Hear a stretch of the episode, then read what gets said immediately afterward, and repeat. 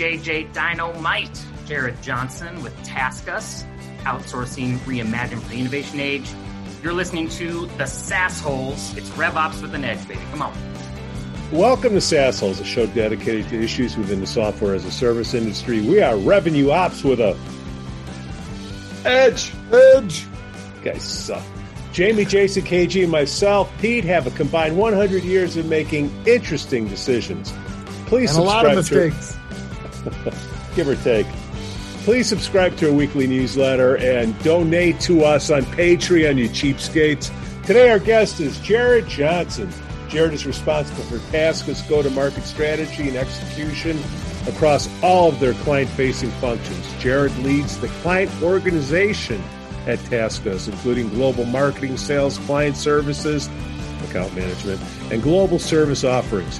He brings over 20 years of experience in enterprise technology, tech services, and business management.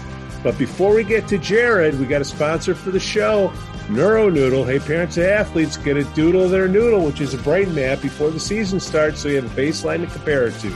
You get a physical every year, right? Well, get a brain checkup before the season starts so you have a baseline to compare it to.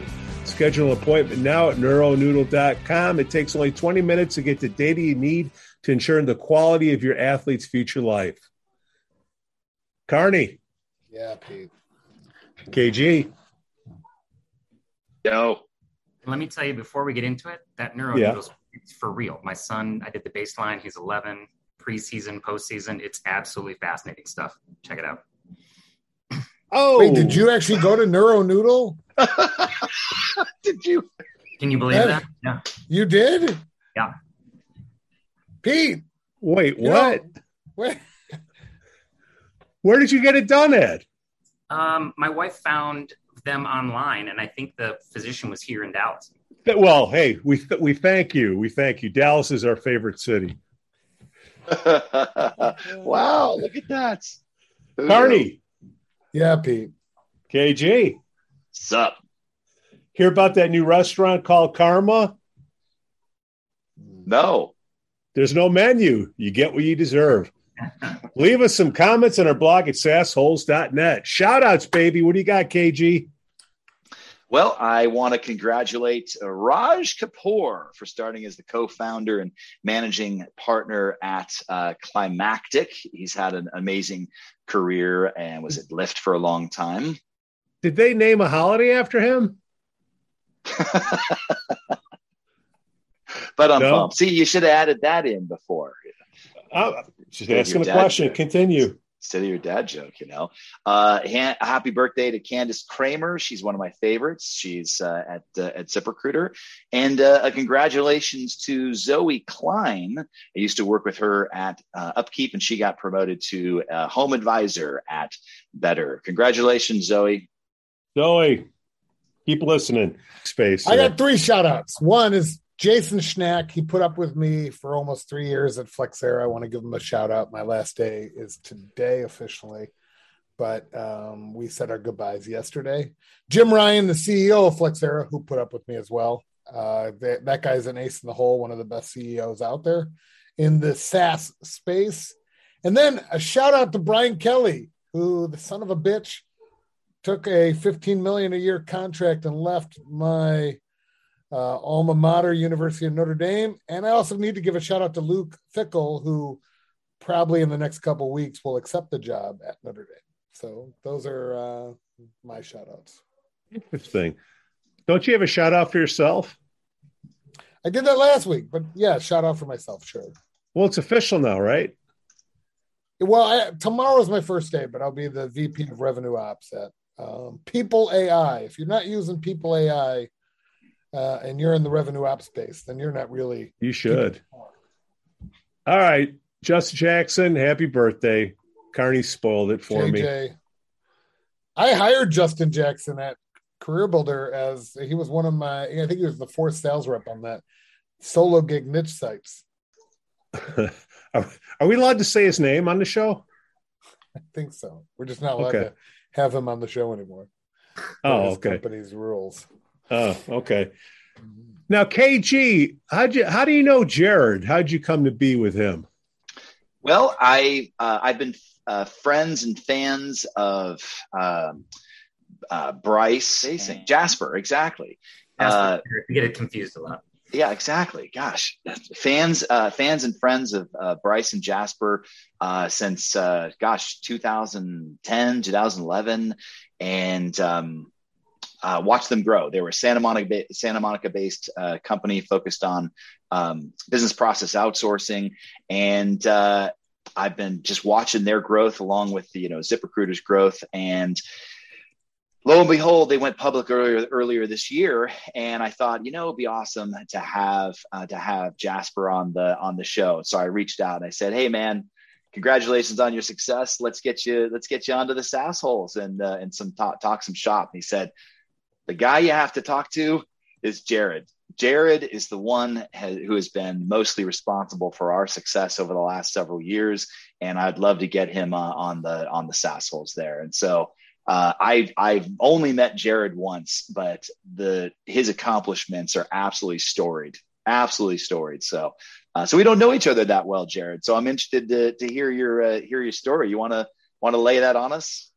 Yeah. Um. Uh, first of all, the guys, the co-founders, Bryce and Jaspar, started the business in 2008. It's been a wild ride. They are phenomenal. Uh, they didn't know what outsourcing was, by the way, when they started. They were like, I'm a startup, you're a startup. Can I help you do some stuff? And so that was that was sort of the uh, that was the pitch for a long time. Um, my background: 10 years at IBM. Um, learned a ton there, but I had to go somewhere smaller. I went to a company called ACS in Dallas. We grew that business to about seven billion, sold it to Xerox, and then I was like, now I'm big again. I'm at Xerox.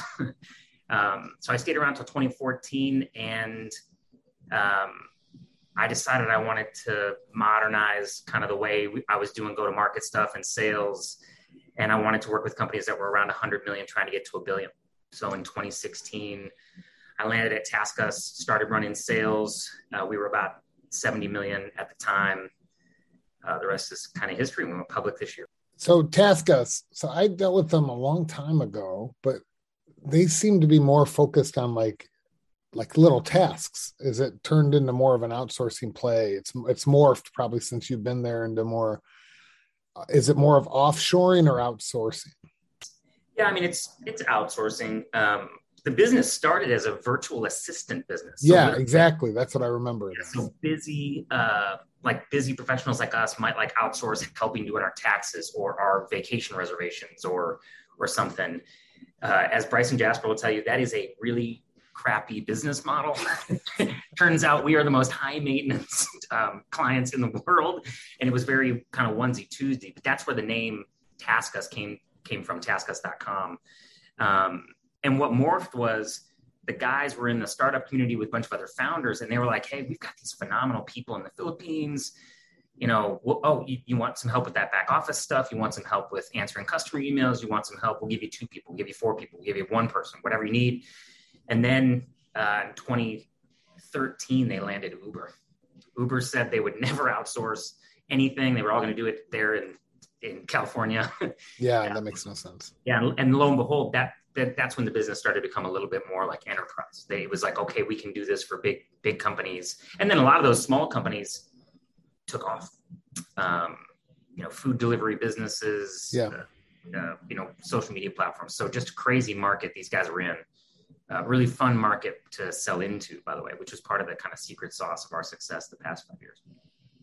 I know I, PE I, firms use a lot of outsourcing. You know, like when they come into a company, they usually say, let's look at all your IT staff and say, what, how can we level up this staff and get the mundane out and into cheaper areas like Cheshire and China and India and stuff like that. So I would imagine you guys work a lot with PE firms. Is that uh, we, we work a lot with, you know, management teams in growth stage companies, which happen to be backed by venture capital or PE for sure. Yeah.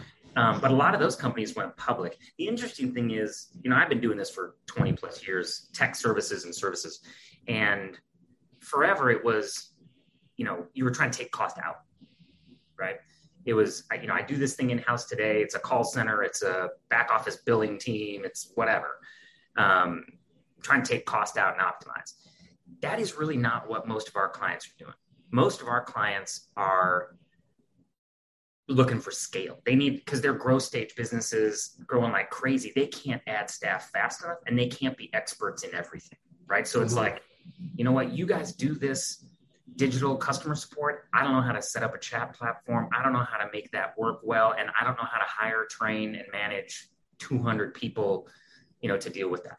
Um, so it's really a fun place to partner with these clients because we're just we're just coming in solving growth challenges very very different than classic outsourcing which is i'm taking us jobs and i'm yeah. moving them to china or moving them to india or it, this is just different we're, we're basically trying to help them take the non-core stuff the stuff they don't need to be focused on mm-hmm. do that do that really really well for them and enable their growth and success it's and it's super fun yeah, and I think I think that's what I meant. So I, I, I guess for the listeners out there, when a PE firm owns you, they're not going in there and saying, "How can we save at the bottom line?" What what they're actually doing is saying, "It makes no sense for us to pay for a developer from Georgia Tech to do some mundane tasks. Those people are going to leave."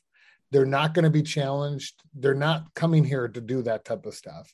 So if we can move some of the mundane or non-core tasks out, we can have these very talented developers that you're hiring right out of school on the most critical things that you want them to. And it helps with turnover.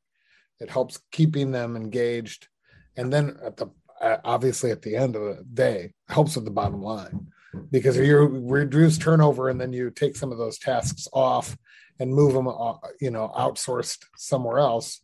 Um, that usually makes it a little bit cheaper. Well. Yeah, I mean, the other thing I think, especially in today's environment, is mm-hmm. um, talent's hard to get, and so being able to tap into global talent pools, whether it be simple work, you know, it's hard to compete, you know, with twenty dollars an hour trying to get somebody to come into your office in Atlanta and do work. It's tough. Um, you know, so getting access to global talent pools to do the work with the internet, you know, you can do this work anywhere, any time of day in many cases. And then, you know, there are not enough engineers, developers, uh, SaaS platform managers, like, you know, in in any one market. So getting access to, you know, global talent pools in Europe, Asia, et cetera, it can be an advantage. Jamie. I was going to say, have you noticed anything majorly different since uh, the H1B uh, the reduction of you know the ability to come work in the U.S. has that increased your you know COVID has uh, I would imagine that has essentially increased the demand because we have a lack of talent in the first place, and now that we can't uh, hire people um, internationally here as much and as frequently, that's been reduced over the last couple of years. I would imagine that's increased the need for services like TaskUs. Yeah, I mean, you know, certainly H1B was a pretty uh, important tool for 10 plus years to get some global talent landed into the US to be able to fill jobs that maybe, you know, couldn't be filled. I, oftentimes there was still a labor arbitrage thing. Those people were here, but they were cheaper than, you know, certain domestic yeah. talent. What, what's interesting now with COVID is I, everybody's gotten wise to maybe I don't have to be sitting right next to this person to manage their work. Maybe I maybe I don't need a contractor in my office every day. Maybe I don't need to even have that H1B visa they're not going to be in my office anyway. They're going to be working from home. Um, I think people have been really surprised at, you know, certainly the, the future of hybrid work as potential option for them um, and the ability to tap into global talent because it, it, matters less where you physically are now with COVID. There's a bunch of other things to consider, taxes and uh, labor laws and all that kind of stuff. But it certainly, I think, has opened people's eyes to different ways of getting work done. Uh, IBM, did you uh, make any elephants dance, or that was uh, before your time, uh, Louis Gerstner? Uh, that was not before my time. Lou was there when I joined in 1999. Um, I was a I was a young employee there when I read his book. So elephants can dance. I think that's the name of it, right? Um, phenomenal book if you haven't read it, by the way, about Lou Gerstner's transformation of IBM when they were basically about to die. Um, and I, you know, that I was that was the poster child for that transformation in some ways. Industry expertise. I became a kind of an expert in retail and consumer product brands and pivot towards services as well as products, software and hardware. Um, Lou, I think, left in probably like the early 2000s. Sam Palmisano took over, kind of continued that run. Uh, I'm a big fan of that that company in general um, and the people there. What did you notice in the in the culture for the transformation? I mean, you just got there, but did you notice anything? Because I'm sure you had some of the old guard uh, not buying in, and the new guard coming in, like yourself. Did you notice anything yeah. like that? Well, I think um, I think there was a pretty deep appreciation for the people who had jobs when the whole when the when the dust settled, right? Um, and there were people with an undying devotion to the business and trying to save it. They they loved that brand. They took great pride in working there. Um, and I'll tell you, it was a great company culture just in general. There things underneath the surface from the hundred years of building the company, the respect for the individual. Um, I'll never forget the phrase, you don't work for your manager at IBM, your manager works for you. Um, like just like little things that, that the phrase think um, it was so ingrained in the culture. Um, and then there were people who really understood adaptability. Got to get global.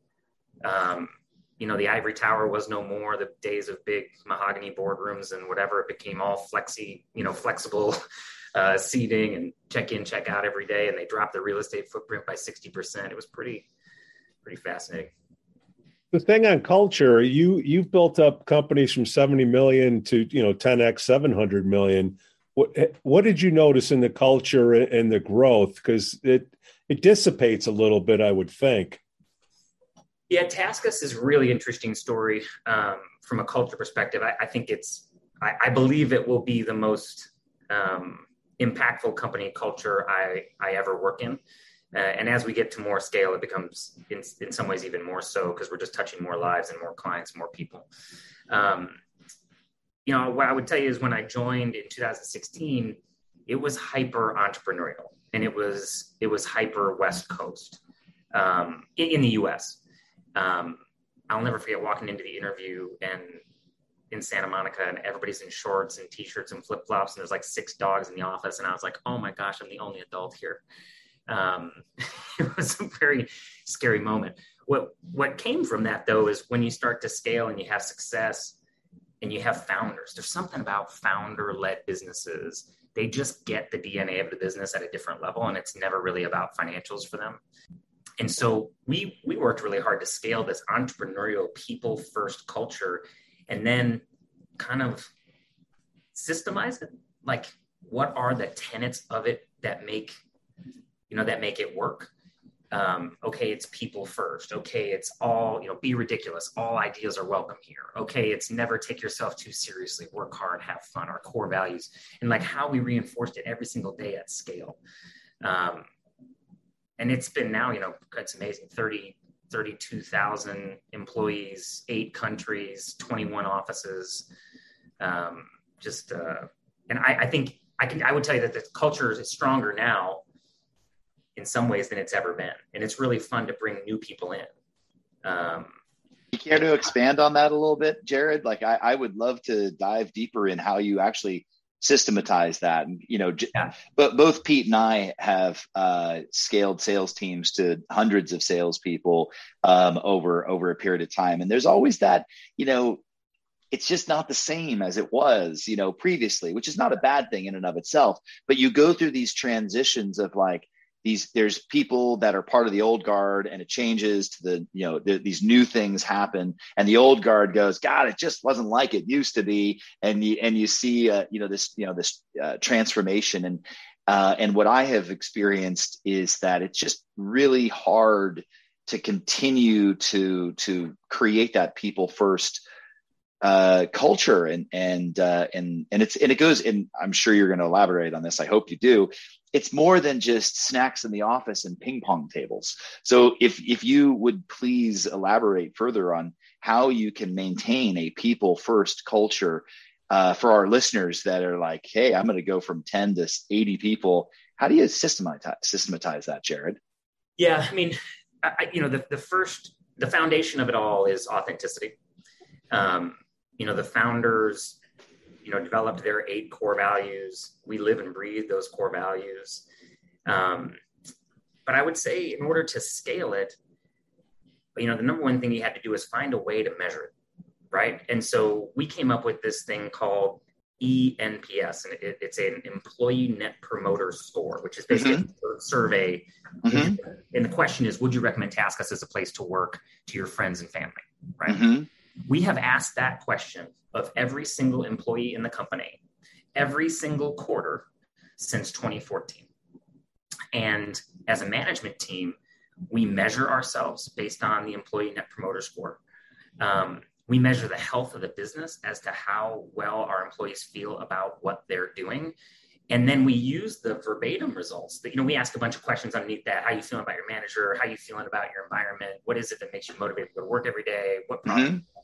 And then we take those responses and we come up every single quarter as a leadership team with new goals for the for a people goal for the next quarter. And sometimes it's global and sometimes it's local. For example, this past quarter it was uh, we set a goal of vaccinating, I think it was 10,000 employees in um, in the third quarter, and we ended up doing 13,000 vaccinations, which is a big deal in the Philippines and India. A big, big, big deal, right?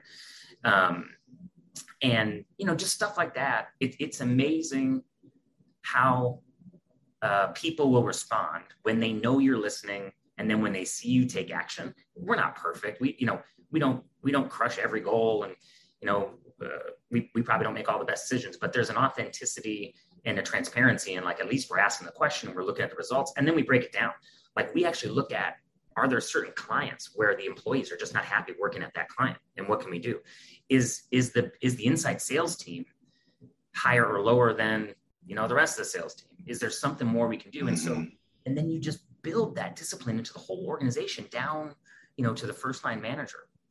Um, you know, so that's that's been huge. The other thing, um, which really kind of changed my entire leadership style, um, the the CEO Bryce started when I joined TaskUs. Started every staff meeting with core value nominations, and there were certain rules around it. It was like you had to nominate somebody normally not in the room and normally not in your department for representing a core value of the company. And so, hmm. for example, you, I might say, hey, I'm, I'm nominating Jaspar today for Teamwork Makes the Dream Work. He took uh, the initiative to reach out to this prospect and get a meeting. And now, we, you know, we're working on a legit opportunity. You know, Teamwork Makes a Dream Work to Jaspar. And what it did, right, was every single meeting, you started with positivity, which is so hippie, right? Like, but it also made you present, right? So it was like, it's like this great tone setting.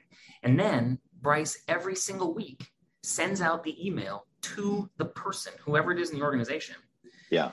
And he and he, they get a direct note from the CEO. It's not a pride. Yeah. It's not, yeah. Not. They get yeah. a note from the CEO. And I what I I liked it so much, I started doing it in my staff meetings. And then people started doing it in their staff meetings. And now, like you just have these core value note emails flying around the, the company every week you were nominated on my call. You were nominated in this thing. I mean, talk about like yeah flywheel effect, right? Yeah, um, that's very cool. And then the other thing I'll tell you, just can't can't get past this. Um, we are hyper focused on total compensation. Um, mm-hmm. We have a higher level of equity participation in this company. We think than any of our uh, than any of our peers. Um, we care about um, the total the total employee and wellness. Um, we have wellness resources, resiliency resources, counselors on staff. Um, we think we have the best in class benefits program in every market in which we operate. Um, we paid out, I think, at the IPO 140 plus million dollars of bonuses, IPO bonuses, and and we paid an IPO bonus to every single employee who had been with us um, for at least a year and anybody who stayed and hit their one year would, would get it as well. So basically, everybody employed at the time of the IPO. Yeah, um, great. You know, so it wasn't just about returning money to the private equity shareholders. It wasn't just about all of us senior leaders who had obviously you know significant equity positions. You know, it was about taking. It was about you know recognizing everybody in the accomplishments. It was really a very powerful, humbling, meaningful moment for all of us. How many employees were uh, do you have to have at the company to become a chief commercial officer? When does that title come into effect? you know, it's uh, it's so it's funny that uh, it's a funny story. I'll give you the short version. I was in a, a senior leadership team meeting, all of the C-suite together. We had an executive facilitator come in, and Bryce designed his org chart for the next year up on the wall. And one of the guys in the room who was running account management, basically customer success function, looked at him and said, There's no way that's going to work. Way too many direct reports. Da, da, da, da, da. We went through a brainstorming exercise. I'm not kidding. I got promoted in the room with no discussion about compensation. And everybody was like, everybody was like, uh. what, what do we think we need? Maybe we need like a chief customer officer. And then what would report to that person? Well, maybe we should put marketing, sales, client services, my peer consulting, put that my peers are in the room, right? And they we I walk out of the room and, and basically they're like, well, why isn't Jared doing that role now? Ah, uh, that's great. I, I, was like, yeah. So I got the. I didn't get. I wasn't very good negotiator on my comp package because I had already taken the job. that so, is absolutely awesome. Yeah, so is revenue operations part of that, or when did Rev RevOps come into play in your growth from seventy to seven hundred million? Yeah, I essentially have lead to cash. Um, you know, I certainly, you know, finance and operations have a big role to play in making sure we can count things correctly and get them in place. But my teams are uh, accountable for everything from lead to, you know, billing, invoicing, collection. Um, and, you know, we look at that whole, you know, many of us as, as sales leaders or, or in SaaS companies, you, you think about, okay, opportunity management, stage one to close. Okay and then we got customer success and then we got okay we got lead management and marketing we we've adopted a very modern philosophy of trying to look at that entire journey from lead to cash all the friction points all the survey places we can you know try to understand where we're doing well and where we're struggling um, and it comes from a perspective of the customer journey right i mean that's what we were trying to do um, and i so i just you know a lot of my clients the fact that all my people are essentially the market and client facing roles, you know, we play that that interface. Although we obviously have lots of support people behind us. Do you guys eat your own dog food? In other words, when you're building, you know, when you're going after new clients, you have an entire like in other words, do you out does TaskUs outsource certain things to your own outsourced teams where you know you want to build lists or drop cold emails or uh, or or do sales operations or RevOps types of functions. Do you, yeah. do you all eat your own dog food? Yeah, we, we very much do. Um, probably, you know, necessity is the mother of invention, right? When I joined in 2016, I had two salespeople, one BDR, like inside sales, kind of cold caller. Mm-hmm. Um, and we had some like a proposal, a couple of proposal people in the Philippines that were doing, they were helping us with uh, proposal responses. The, the reason they were in the Philippines because at the time that was the only country we had, and they were really good at the site visits. Like they were really good at like, you know, we'll, when a client wants to come see the site, we'll walk them through and we'll do graphics and we'll make it look like their home and all this stuff. And we were spending a million dollars with an outsourced, outsourced, like a like a marketing agency. Yeah. And I said to myself, I, I need that million bucks. I, I, need that million bucks to do other stuff. So I looked at my leader in the Philippines, Victoria, and I said, um, You think you could do everything that agency's doing? You think you can get the creative talent? Can you build me a research team? Can you can you hire writers? And I literally took the million bucks and gave her like half a million of it and then used another couple hundred thousand for tool enhancements, and then used another couple hundred thousand to hire more inside salespeople to get the engine going. So we have now arguably the most robust and high performance, um, you know, sort of demand gen function and proposal support function I have ever had, and it's at probably a third of the cost of what I what I kind of used to do when I did it all domestically. You you said that there is you know the old school way of thinking about outsourcing was to uh, reduce cost or eliminate cost. And you said the new way is is basically saying like look this is access to global talent or building on a skill that we don't you know that we don't know how to do and we can get going quickly um, as the chief you know customer officer do you actually make it a criteria where if the customer just wants to reduce cost, that it's not really a good fit for your your business, or is that okay too? Yeah, we we really do. Um, and there's a couple of things behind it. We we we we cost probably five to ten points more than market in any in any country the person doing the work is in, and that's because we have a slightly higher margin tolerance, but we have better total benefits package, you know, just a point or two. Now we argue we get that back through retaining good talent. We don't have to retrain. We don't have to re-recruit. Keep performance high. So we, we think there's an ROI there. Mm-hmm. Uh, but if if you're coming to us and you want you know rock bottom pricing, you're not that that's not what we're here for, right? You're mm-hmm. and luckily most of the tech companies we work with are value buyers. They're they're getting enough cost savings just by taking advantage of some of the labor arbitrage, right? Not doing not having it be even in Latin America or Europe or US, but being in Asia or or you know wherever. So we get to them and we say, look, what talent do you really need? What skills mm-hmm. are required? And let us coach you on where that work can be done at a high level. Um, one advantage we have is in these markets, you know, outsourcing or services companies, that's a career. A call center in the United States is not a career for most people. It is a job, mm-hmm. right? Mm-hmm. Mm-hmm. Um, you know, we've got probably 60% of our front line uh, uh, in in Asia with college degrees.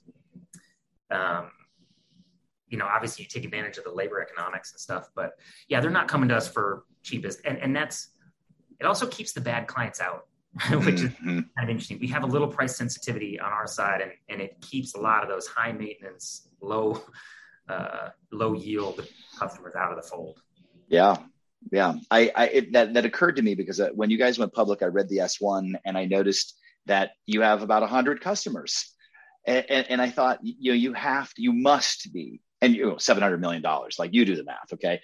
Like you must be very selective through your sales process to make sure that the client is right for you as opposed to just any client that needs outsourcing services. Yeah come on board and you're rolling the dice you know you, you uh, imagine that you have to you have to be selective or is it just that competitive? I don't know.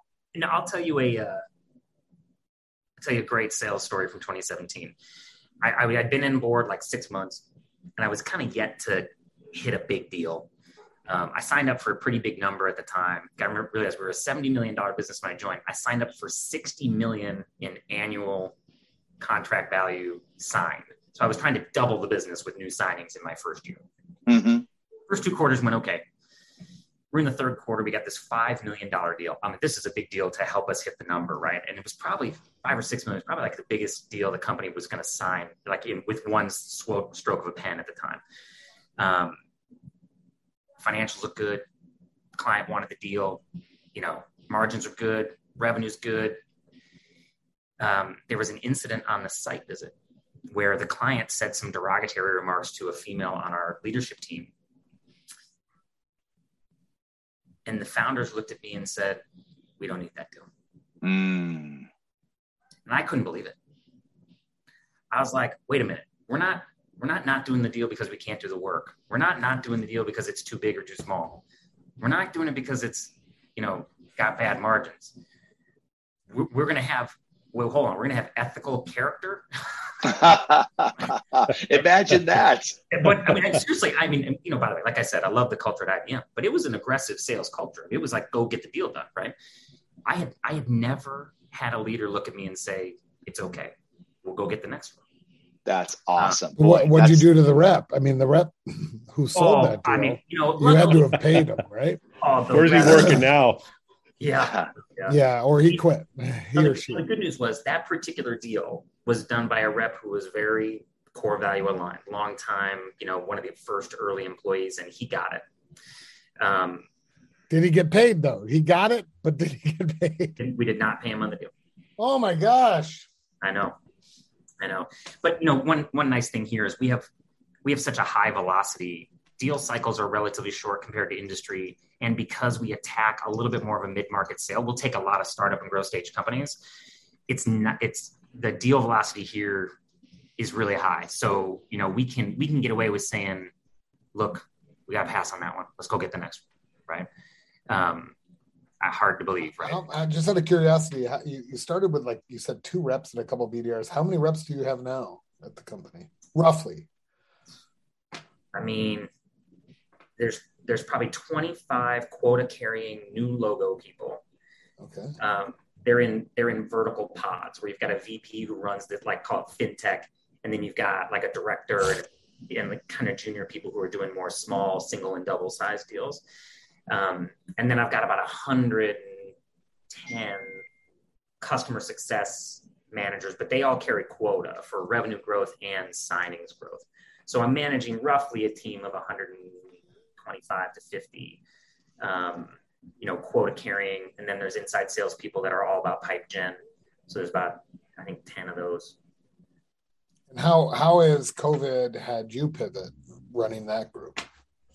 You know, interesting. Um, I would say COVID on the whole was probably an accelerant for us. Um, we certainly saw some temporary declines, like a lot of our micro mobility, like scooter scooter businesses, event ticketing, even yeah. Uber. Right, I mentioned Uber as a large client. You know, there were no Ubers on the road, right? So we were doing Uber Eats, but Uber Transport was just gone, right? Um, so it was temporary. And then what we found was because so many of our clients were online businesses, um, food delivery, digital banks, media streaming. We had a couple of the big streaming platforms just went bonkers. Food delivery was like the best free advertising for food delivery, you know, ever.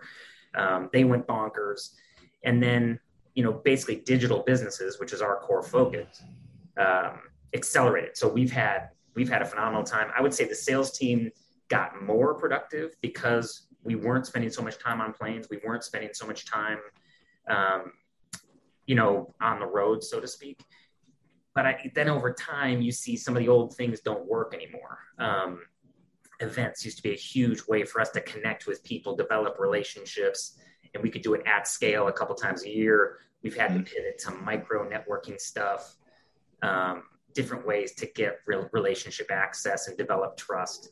Um, so that's been harder. But overall i would tell you that my sales team's probably more productive today than it was pre-covid. What about with the great resignation going on? What what have you experienced from keeping sales people and, and hiring?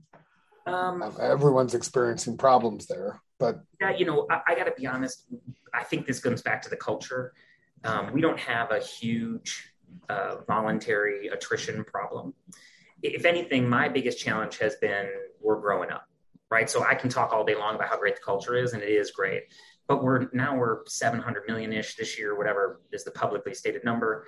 Um, you know, there's just layers and bureaucracy, and there's people yeah. like, you know what? I loved us when we were 100 million. That was fun, you know, and that's where they need to be. So that's okay.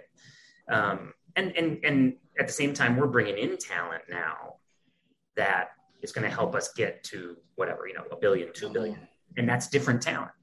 So we don't we don't have a real huge attrition problem um, but I but I will tell you, just having 5,000 ish, 4,500 ish uh, frontline employees in the U.S. This inflation, uh, wage pressure, labor dynamics, it is for real. It is absolutely for real. I mean, we're competing. We're competing for, you know, operations center jobs with 21 bucks an hour at Starbucks down the street. Yeah, I mean, it's mm-hmm. yeah, that's a good job, right? So it's uh, it's for real in the U.S. for sure. Yeah. So your margins are probably suffering from that right now while you're trying to with with your old clients or not old clients, but the clients that signed on maybe a year ago or before. Yeah. How are you going back and getting price increases to them or they understand because everyone's got to understand inflation, right? Yeah, luckily our contracts have the majority of our contracts have cost of living adjustment provisions in them tied to consumer price index or whatever. Gotcha.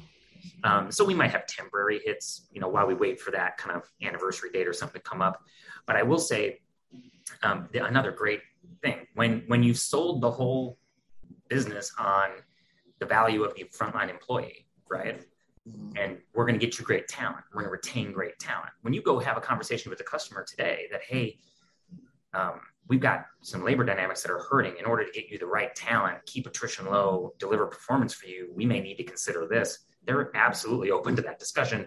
And then we get creative too, right? Their budget necessarily change. So we go, hey, let's go. Maybe we should move this work offshore, save a little money there, and then do this onshore and optimize for you. So you know they've been open to discussion. I think it helps that it's all over the headlines too.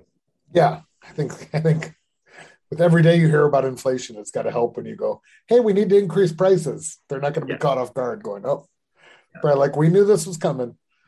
Yeah, for sure. I ask this question on every show real quick. Do you, do you think pay at risk will go away and we're eventually just going to pay everybody a full salary and we're going to we're going to make uh, performance uh, mandatory, not uh, arbitrary? You know, um, it's funny that you say that. The, uh, our front line, we we try really hard to get away from metric based incentive pay because what we find is that at scale it creates a lot of manipulation and poor behavior and then all of a sudden you introduce a small percentage of ethical issues. And so we we move to things like team based rewards. Um, we do things like uh, like experiences and trips and things like that instead of cash.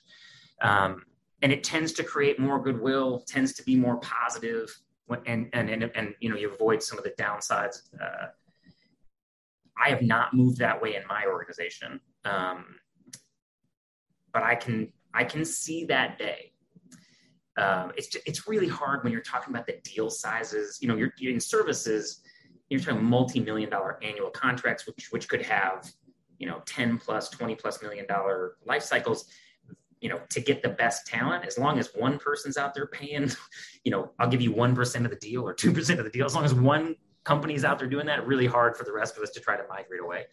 Um, but, you know, I think over time that we will, we, we probably should want to see the world evolve that way a little bit. What about your uh, tech stack? Do you have any, um, anything? Uh, we ask this a lot of people, and it's usually the same your your your tech stack for for sales and all of that? What, yeah, what do you I mean, have in there? Yeah, I um I doubled down on Salesforce um, back in 2016.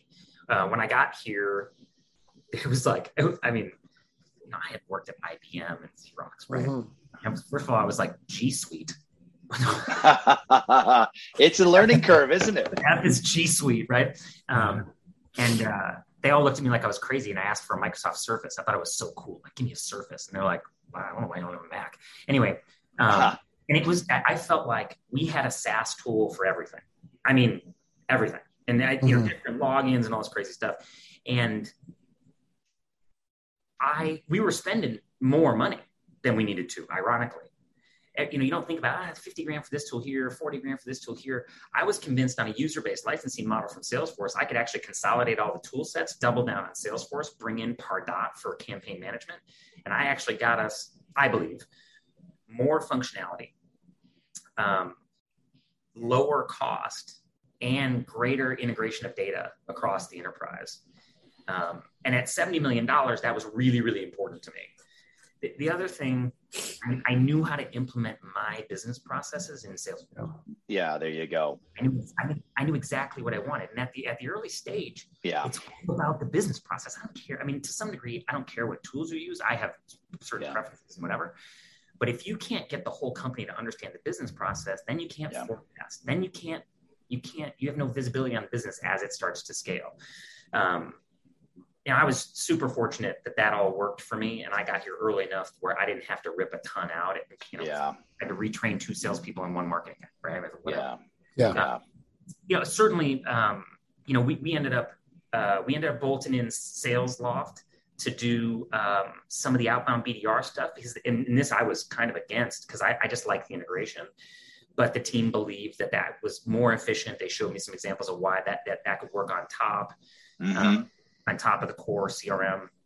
You know, so I, I let them do that. I, I, certainly think there's opportunities for some, you know, advanced marketing tool sets on top of the campaign management lead lead management platform. Um, and we've gotten really cool now with some of these event, you know, virtual event platforms and how we do things there. So, uh, you know, we've used just about everything now. Zoom is a client, so we use some of their event stuff. We've used On24 for virtual yeah. events. Um, I'm a big fan of Marketo. I'm just not a B2C business, and you know my market's not that big, so it's just not really necessary. Yeah. Um, I mean, I, I think anything. Uh, correct me if I'm wrong, but anything like, in my opinion, Salesforce. Everyone uses Salesforce. I mean, not everyone, but let's just say they have a monopoly on C- sales CRM. But anything that's native to Salesforce to me is an add-on that I'm willing to talk about. But anything where I have to log in somewhere else, it's it's mind-boggling that, that those even exist nowadays. You want my best? You want my best secret? Mm. All right. So, a guy on my team, Sean Neighbors, who runs our largest client, um, stumbled on this tool called Demand Farm, which is in the Salesforce App Exchange. Um, and it is the most robust integrated strategic account planning tool I hmm. have ever seen.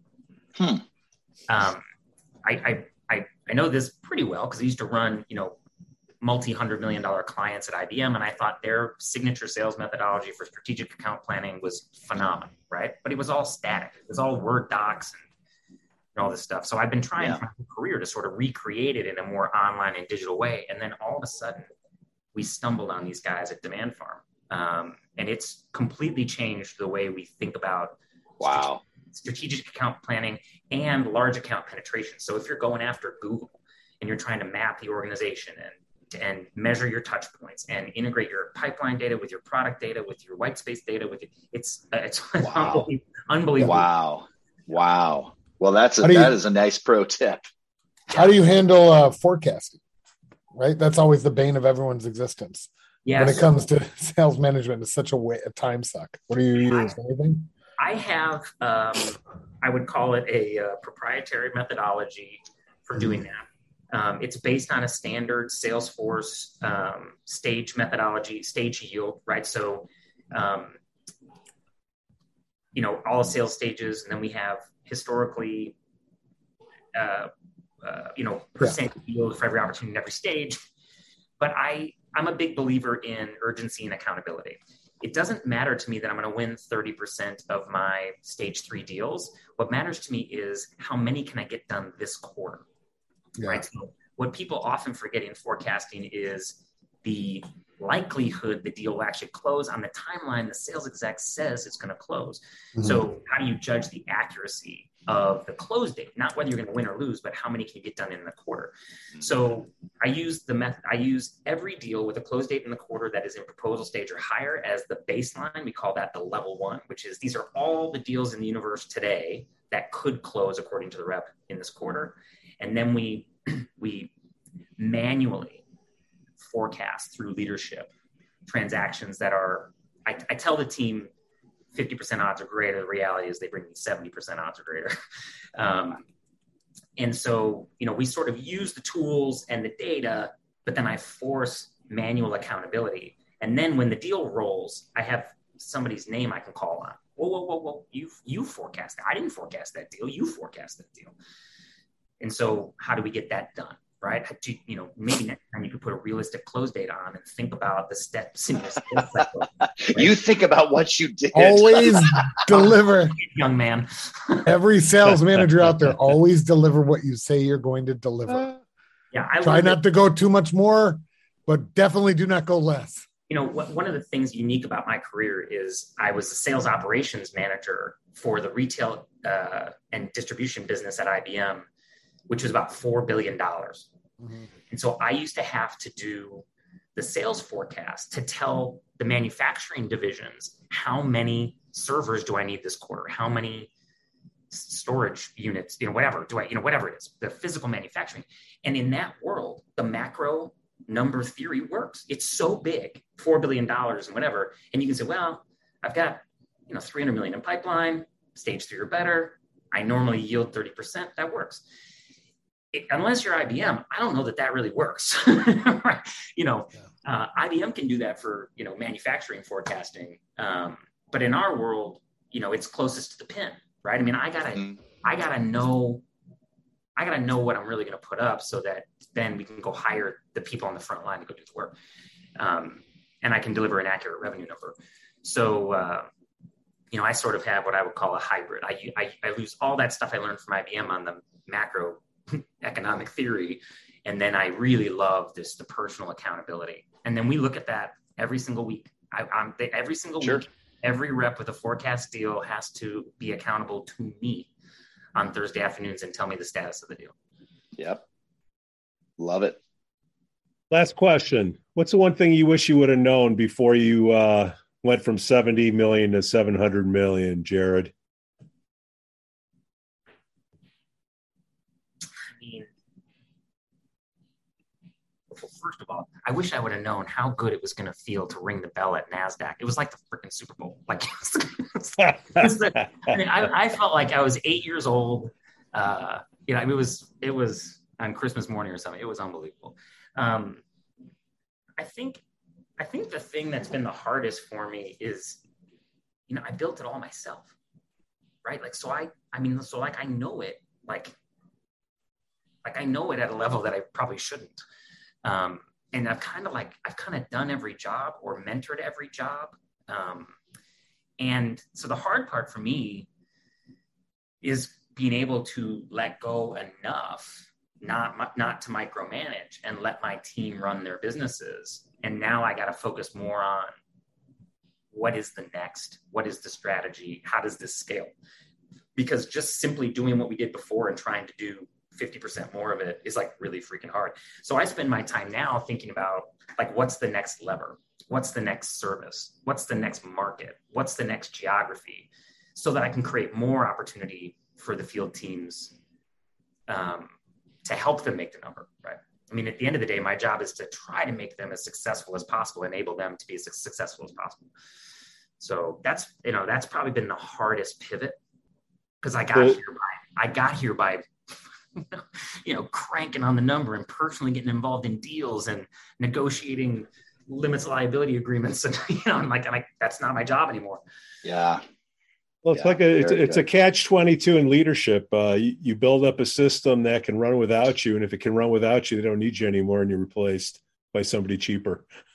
Well, if you if you can't pivot though to be strategic, and that's Jarrod's lesson, right? Like Yeah, if you yeah. you know, Jarrod, you know, and I faced this at ZipRecruiter when I got to SVP of sales and I had tons of resources. And just like you, I had done the job and I mentored the job and, and I knew stuff that I probably should know. Like the way you're telling that story, absolutely.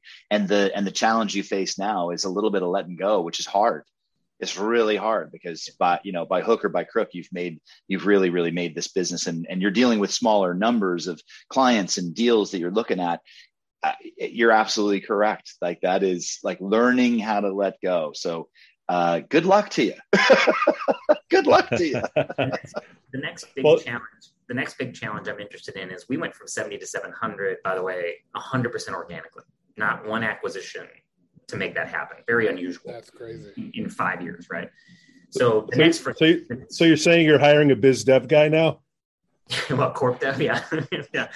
The uh i think the next big challenge will be could we buy a business and i could integrate it to, to this model that i've built from scratch? I, you know it'll be really interesting to see does that help us evolve? Is that harder than i think? Um, i'm excited for that challenge Well, Jarrod, we thank you so much for coming on the show today.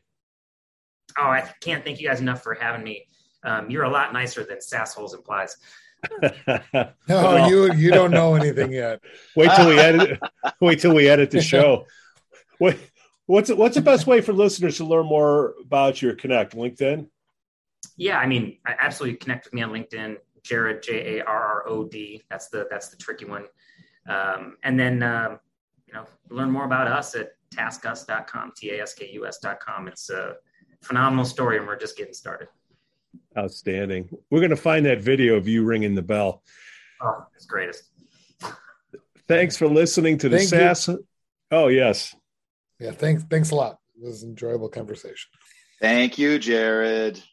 Oh, that's going to work so well. Thanks for listening to Sassholes. On behalf of Jamie, KG, and myself, Pete, we thank you for listening. And we please ask you to give us five stars on Apple Podcasts and subscribe to our podcast uh, update email. Become a true Sasshole by supporting us at Patreon slash Sassholes.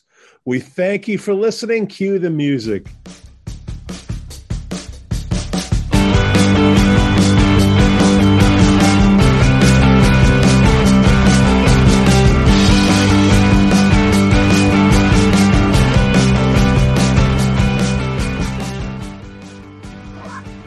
Kevin boys? Gaither. What's up, boys? Happy holidays. Yeah, happy, happy.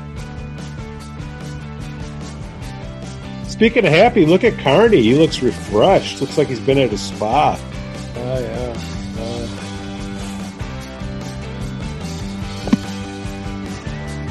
All right. I'm trying to rent an empty room at this convent across the street from me to be my office, so I don't have to worry about kids walking around. You live near a convent? I live right across the street from my kid's school, which is called St. Edward School. And they have a big church, a big rectory, and they have this huge convent that's like the Overlook Hotel that's been empty, and they've done all this work on it to rent it out to religious groups and stuff like that. And I'm like, can you just give me like one little bedroom over there, and I'll just work there? It's, it's literally like 20 feet from my house. It'd be ideal. Why won't they do? Well, will they do it? Or are they giving you? I don't know why. I think he's worried a little bit about insurance. I said, dude, I'll sign off anything. And then I'll pay 200 bucks a month, and you, I can even set it up so it's different than my weekly church donation. I can set up a split time. Isn't that going to mess up your write-off for your uh, home office? No, it'll be better for me. It looks like a donation. All It doesn't look like rent. It won't be seen as rent. And I'm, I'm covered anyways because I'm a parishioner. So if something happens, I'm covered. Well, God will cover you, right? Or God will cover me. or is it Buddha? What do you got over there? God. Oh, that's right. You're Irish. You guys are all uh, all in the same uh, same time zone over there. By the way, I'm all, I'm the only West Coaster. That's right. You got all the pop-up tents behind you. So, Jarrod, do you know? Uh, uh, can you do the intro? It's pretty hard. Hi, this is Jarrod Johnson. You're listening to Sassholes. However you want to do it, we'll use it at the beginning of the show. Okay. You want me to Yep. do that right now? Yep, we're we're recording right now, so uh, uh, let's uh, let's give it a rip. Add, get, add some pizzazz to it if you like too.